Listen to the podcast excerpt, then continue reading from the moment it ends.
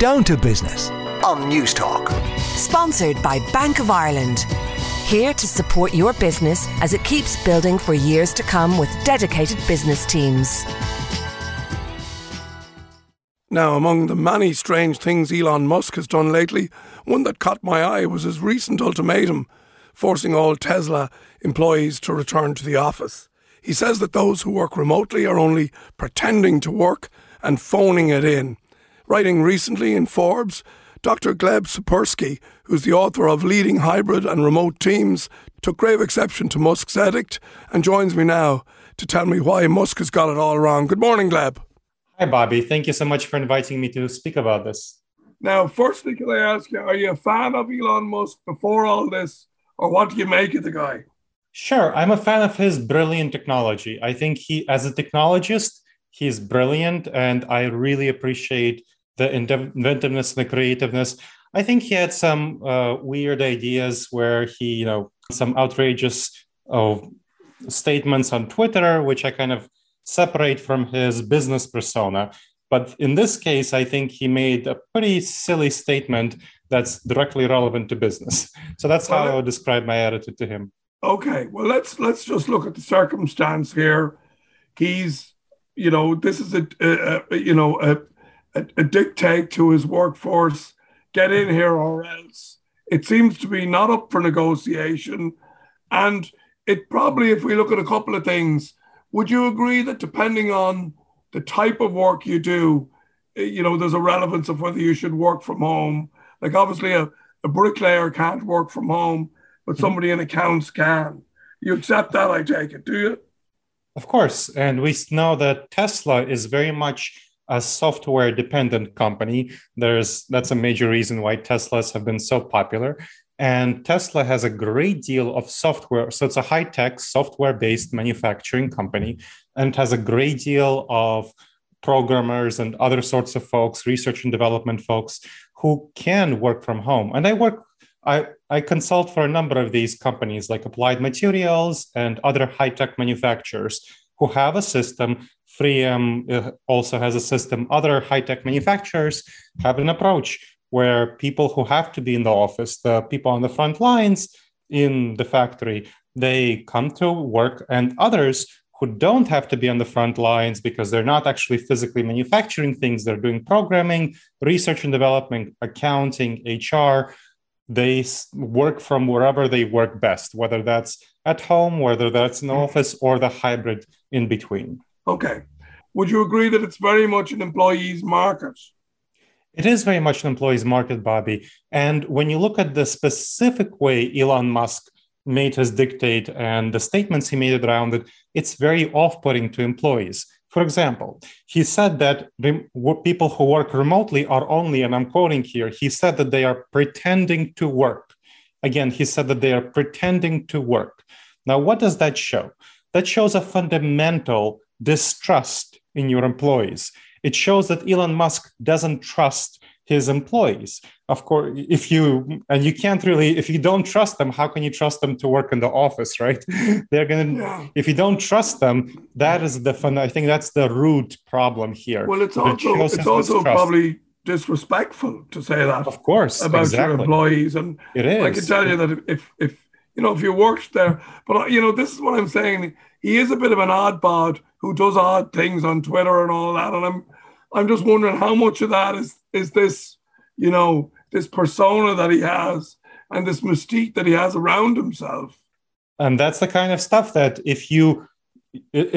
keep that on Twitter, keep that away from your business. Here, when you're bringing that into your business, that is the big problem. When you're saying that your employees are only pretending to work, what are your employees hearing? They're hearing that that's the culture, that that's a culture of mistrust. And that is not something that's very motivating. That's not something that's very good for retention and recruitment. And you're right, Bobby, it's an employee's market. And the people who can work remotely, so software engineers at Tesla, HR people at Tesla, accounting people at Tesla, all of these sorts of folks, believe me, they can find a job elsewhere. And we see recruiters from companies that are more flexible, like Amazon, like Microsoft, like other companies that I talked about in my Fortune article that are actually starting to recruit people from Tesla, telling them that, hey, your boss clearly doesn't trust you. And if you want a more trust-based environment, more flexible environment, you're welcome to come work here. And that's the kind of consulting that I provide for companies that want to provide a trust-based, flexible environment. Yeah. He also, as I saw in the paper last weekend, said that he was going to, or that the employee workforce needed to be reduced by 10%. So is this his way of doing that, do you think? Well, if that's a way of doing that, that's a terrible way of reducing your workforce. So think about who's going to be left. There's a concept, my background is in cognitive science, and there's a concept in cognitive science called evaporative cooling, where the people who leave are not necessarily the people who you want to leave. So think about who is going to leave. The people who are going to leave are going to be the people who are least conformist. The people who are going to stay are going to be the people who are most conformist, and the people who are least able to find a job outside of Tesla. And when you are trying to reduce your workforce, the people you should be firing are the people that you should be laying off, or right-sizing, as the corporate overlords would tell us. The people you should be right-sizing, people you should be laying off, are the people who are least productive, are the people who are least innovative, are the people who are least able to find a job elsewhere. Is there going to be a big exodus out the door?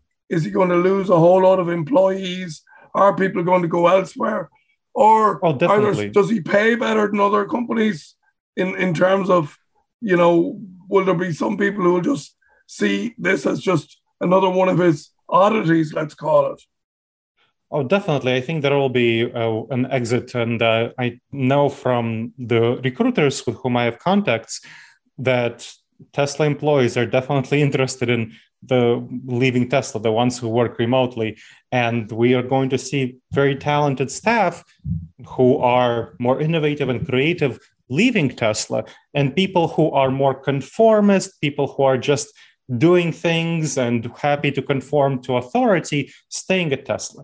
But these are not the people you want to actually innovate. Tesla is a company that depends on innovation. So if you're an old school company, let's say you're a nuclear plant, you don't really want that much innovation, right? Or let's say you're kind of a oil and fossil company, whatever, all of that sort of stuff. You don't need that much innovation. But if you are a company like an electric car batteries manufacturer, you're reliant on innovation. So Tesla's future doesn't look very bright if the best people are going to leave, and they're definitely leaving. Okay.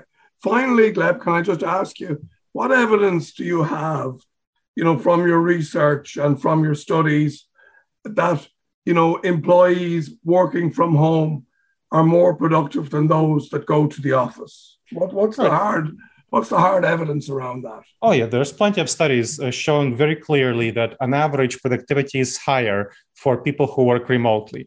At the start of the pandemic, there was, for example, research at Stanford by Nick Bloom and others showed that productivity was about 5% higher in the earliest days of the pandemic for employees working from home, mainly because people didn't have to do the unpaid labor of the commute. So they saved, 45 minutes, going there, 45 minutes, going back home, maybe 5-6 hours a week people didn't have to spend. And they worked maybe a third of that time. So maybe 2-3 hours additionally per week, people worked for their employer. And that was just at the start of the pandemic when we didn't know how to do remote work effectively.